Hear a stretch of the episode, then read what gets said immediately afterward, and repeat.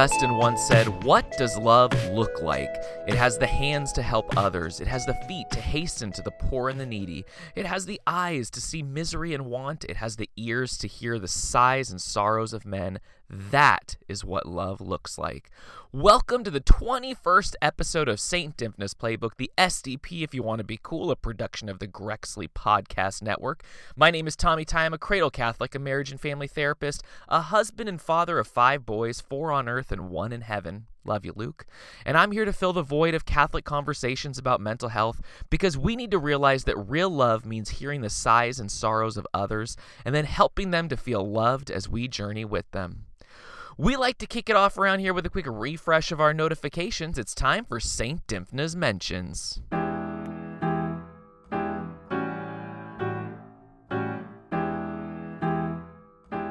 First up, I've received quite a few questions about the process of actually becoming a mental health therapist. So, for those interested, here we go. For me, it all started out my junior year of high school when I took an AP psych class that was being uh, offered as an elective. I was absolutely hooked from the very beginning. Those of you who've taken any psych class probably remember all the classic things that typically get one hooked the story of Phineas Gage, the Milgram experiment, the twin studies. All of it just got me so excited and made me want to learn more. So, like many therapists, went to get my BA in psychology, and after wrapping that up, I quickly realized that a BA in psychology doesn't do a whole heck of a lot. So I continued on for a master's in clinical psych. Basically, after doing a psych BA, if you want to go further in the field, you either have to choose between research psych or clinical psych, and I went the clinical route. After you pick up your master's degree, you begin to the long journey of collecting internship hours toward your license to do therapy. And out here in California, marriage and family therapists are required to work 3,000 hours prior to being able to sit for the licensure examination. When you're collecting the hours as an intern, you're pretty much doing therapy. And actually, it's a great thing for folks seeking therapy to know because interns usually come cheap and are under intense supervision to help guide them and help them know how best to help you. Once you're licensed, you're the real deal, though it never quite feels that way since every person that walks through the door teaches you something new. And you go on having to renew your license every two years while collecting 36 hours of education and training each renewal cycle. So if you're interested, I would say go for it. Sure, I'm not making boatloads of money like my friends in the tech industry out here in the Bay Area, but I genuinely feel blessed to help people, and I'm fascinated and intrigued every single day at work. It's just an absolute blast. Next up, Anonymous stopped by with a question that I think will resonate with a lot of us. I was curious as to your thoughts of how memento mori movement, the memento mori movement, as awesome as it is, can affect people with anxiety who often worry about death and losing loved ones. Before I start, in, in full disclosure, I have a skull on my workbench in the garage here, and my wife has a little memento mori lock screen on her phone, so I'm a fan. But I also recognize the issue of being focused uh, on or anxious with the idea of death for oneself or those we love. I mean, I'm actually acutely aware of it. After losing our son back in 2016, I spent much of my time perseverating on the idea that one of our other kids might die, and it became paralyzing at times. I find remembering my death to be a really helpful practice uh, of reorienting myself and my focus in life and where it needs to be. And I've even taken to sharing it with my kids. We have to remember that we only have a certain amount of time here on earth. We don't know how long it is, we can't predict when it'll be over. So we have to make sure that we are doing what God wants us to do while we're here so we won't be caught off guard when we find ourselves standing face to face with Jesus in the next 15 minutes. Uh, the words of Christ in Matthew 22 44 come to mind. So too, you also must be prepared, for at an hour you do not expect the Son of Man will come. That being said, for many of us, thinking about the, our mortality can be a cause of anxiety and panic. And it may not be a healthy practice because instead of reminding us of the importance of every decision we make, it freezes us and keeps us from doing anything at all.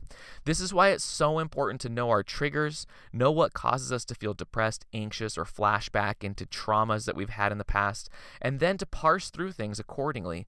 Just because the practice of memento mori has become fashionable again or become a hot topic on Twitter doesn't mean we have to let it into our spiritual routine if we know the idea might cause us stress.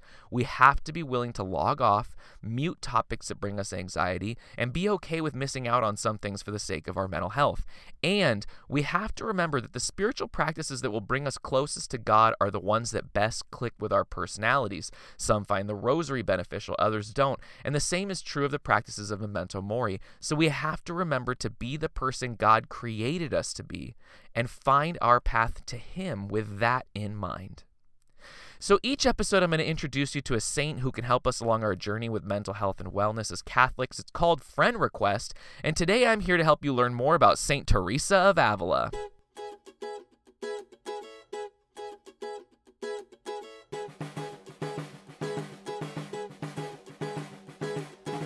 Teresa Sanchez de Cepeda y Ahumada was born in 1515 in Spain. She initially resisted her calling, but at the age of 18, she entered the Carmelite convent of the Incarnation. Her father, super pious and austere, was disappointed, mostly because the convent was known as a laid back and easygoing place, but in retrospect, he had nothing to worry about.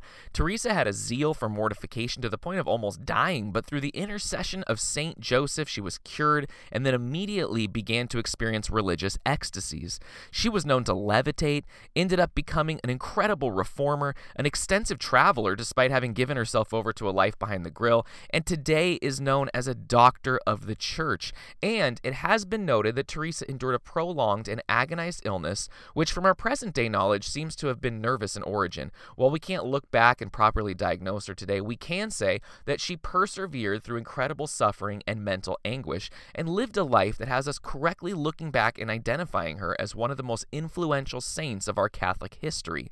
It's also worth pointing out that she once told the depressed sisters under her charge to go out for a walk rather than sit in the chapel meditating all day. So, you know, she had some pretty sound therapeutic advice too.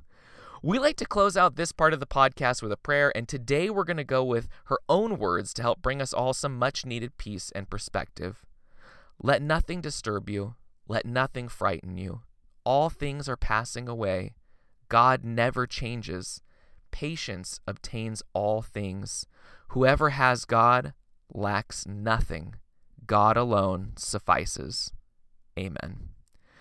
And now, you can't do therapy over Twitter, but I'm happy to take your tweets and help you explore a bit in the hopes of finding a light in the darkness. It's time for Twitter therapy.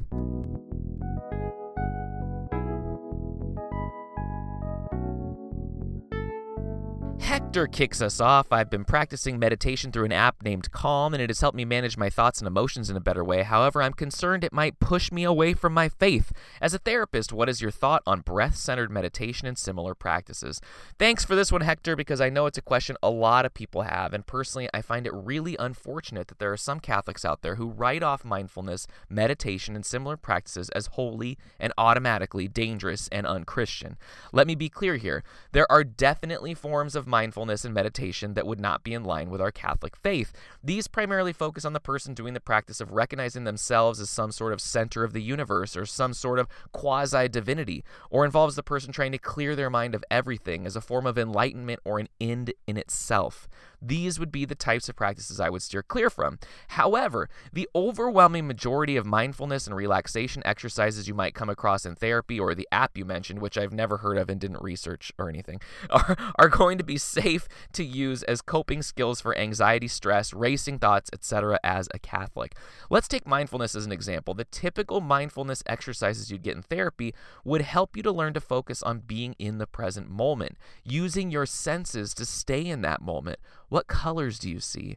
What sounds do you hear? What does the sensation of sitting in the chair feel like on your legs and your back?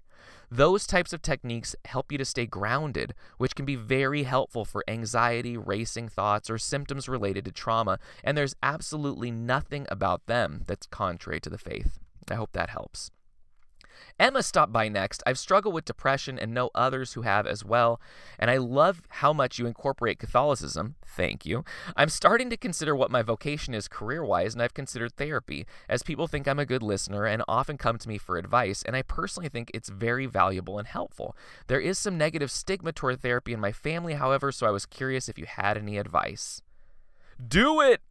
Okay, it's not that simple, of course, but your experience and your presence would go a long way toward helping so many who are interested in seeking help but have families who perpetuate the same kind of stigma.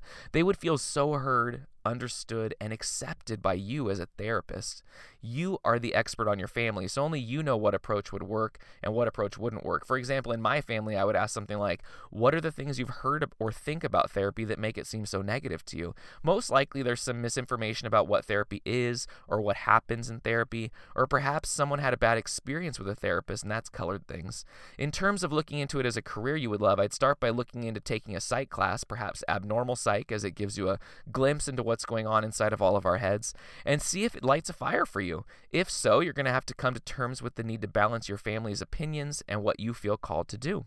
Hopefully, some of the info I shared earlier in the podcast about my path to becoming a therapist gives a little light into the process if you decide to move forward.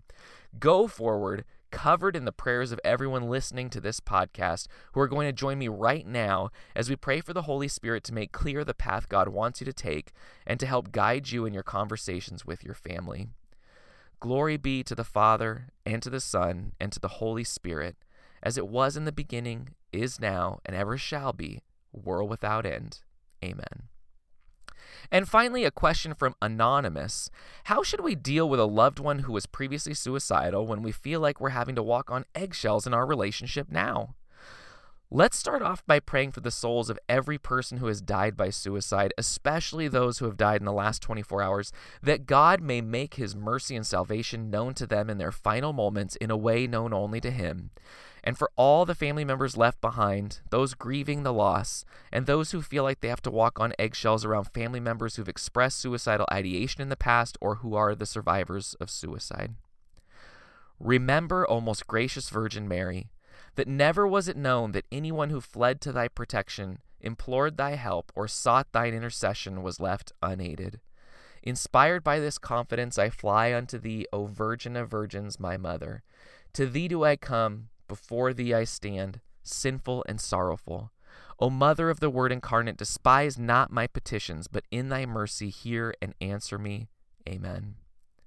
Suicidal ideation, suicide attempts, and death by suicide typically catch us off guard as loving friends or fan family members. When we look back, we can start to piece things together, things we feel like we missed, things we wish we would have done differently, but that's all looking back with hindsight. And while it's totally natural, it's a painful thing that we do to ourselves. When a friend or family member shares that they feel suicidal or survive suicide, we naturally feel scared.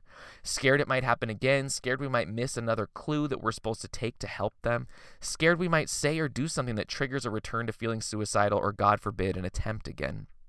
At the same time, feeling like you're walking on eggshells, always scared you might say the wrong thing, not only is that not a healthy way to be in a relationship with another, but the person being treated in this way feels it. People know when you're avoiding something or not being yourself or are worried and cur- uh, and cautious about the interaction, and it can make them feel like an outcast, like they're broken. So let me start with this. There isn't anything that you can say that would pop the idea of suicide into someone's head, starting off a chain of events ending in their death. You shouldn't be worried about bringing the topic up. In fact, bringing it up if you're wor- if you're worried about the person might actually help them and let them know that you care about them and that you aren't scared off by the experience. Next, uh, about that constant fear that if I get in an argument with my loved one or seem judgmental toward them, that it'll lead to their suicide, it's really, really unlikely that an incident like that would drive someone to take their own life. In fact, it's much better to engage in conversations with them that are real and heartfelt, even if they're intense and leave people angry at each other. MyTeam.org has a couple of pieces of advice that I thought were great as well. First, be available and let your loved one know you will listen helping to build or reestablish trust between you and the person you're concerned about. And second, remember that you do not have to fill the role of counselor, psychiatrist, or doctor yourself. Encourage your loved one to utilize the professional supports available to them. Gently encourage therapy, encourage support groups, encourage getting help, and allow yourself to shed those roles and focus on being a friend, a caring family member. It can be so hard to want to continue a relationship while at the same time feeling scared we might do something wrong, but I really believe being open and honest and transparent with our loved one can go a long way toward helping everyone feel better. All right, everyone, that's it for today's episode. Remember, you can email, DM, or tweet your questions and situations if you'd like me to address them in the future. I'd be happy to keep you anonymous or not, whatever you want. Be sure to check out patreon.com slash Grexley to see all the great things they've got going on and support the cause. Until next time, go easy on yourselves. Take care of yourselves. And if you feel like you're in a place where you can't even bring yourself to pray, don't worry. I'll be praying for you. And so will Saint Dymphna.